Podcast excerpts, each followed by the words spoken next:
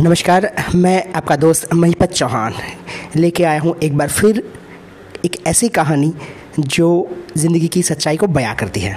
जी हाँ एक बार कॉलेज के भूतपूर्व छात्रों की एक ग्रुप तैयार हुई और सब लोग अपनी यूनिवर्सिटी के प्रोफेसर से मिलने उनके घर पहुँचे। सभी काफ़ी अरसे के बाद मिल रहे थे। इन अरसों में सभी छात्र अपने अपने करियर में बहुत ही अच्छी अच्छी पोजीशन पर जा चुके थे।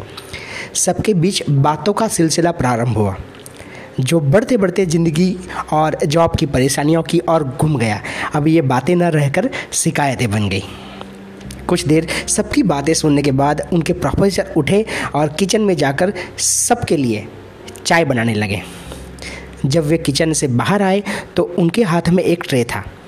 उस ट्रे पर चाय से भरी हुई, बड़ी एक कितली थी और साथ में ही पॉर्सिलेन प्लास्टिक क्रिस्टल और आदि बनी हुई महँगी, सस्ती, साधारण और इसी तरह विभिन्न प्रकार में कप थे। प्रोफेसर ने सभी को अपने हिसाब से खुद ही चाय सर्व करने के लिए कहा। सभी छात्रों ने अपने अनुसार अपने चुनिंदा कपों में चाय ले ली। तो प्रोफेसर बोले, क्या आपने ध्यान दिया कि आप लोगों ने सभी अच्छे और महँगे कप उठा लिए, लेकिन साधारण और सस्ते कपों को ट्रे में ही छोड़ दिया? ज़ाहिर है आप सभी अपने लिए सर्वश्रेष्ठ या बेस्ट ही चाहते हैं। यही आपकी परेशानियों और तनाव की जड़ है। यदि कुछ देर ले ले दे, कुछ देर के लिए मान लिया जाए कि ज़िंदगी चाय है और जॉब पैसा और पोजीशन ज़िंदगी रूपी चाय को रखने और फिर उसे पकड़ने में इस्तेमाल होने वाले कप हैं।